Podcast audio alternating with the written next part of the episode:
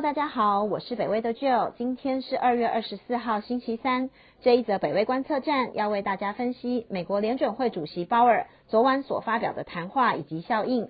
科技股受重挫，鲍尔平息通膨忧虑，由北威研究员曾一凡所撰写。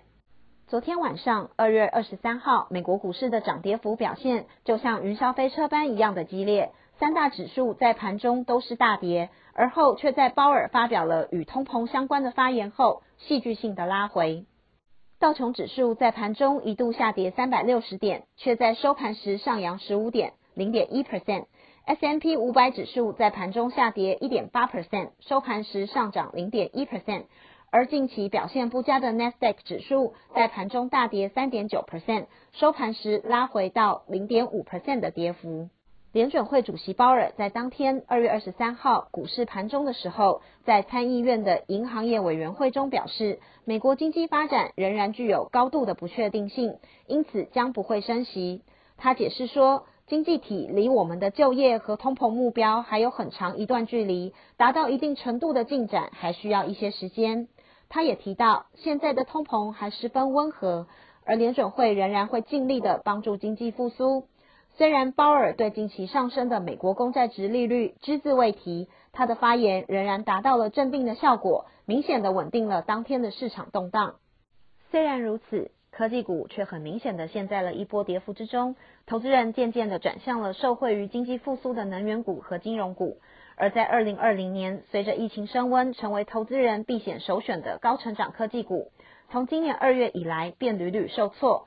众所瞩目的 Tesla 股价，在这个星期一，二月二十二号惨跌八点五五 percent，周二收盘时下跌二点一九 percent，让它在二零二一年以来的表现正式由正转为负。Tesla 也在昨天跌破了五十日移动平均线，这是从去年十一月以来的第一次。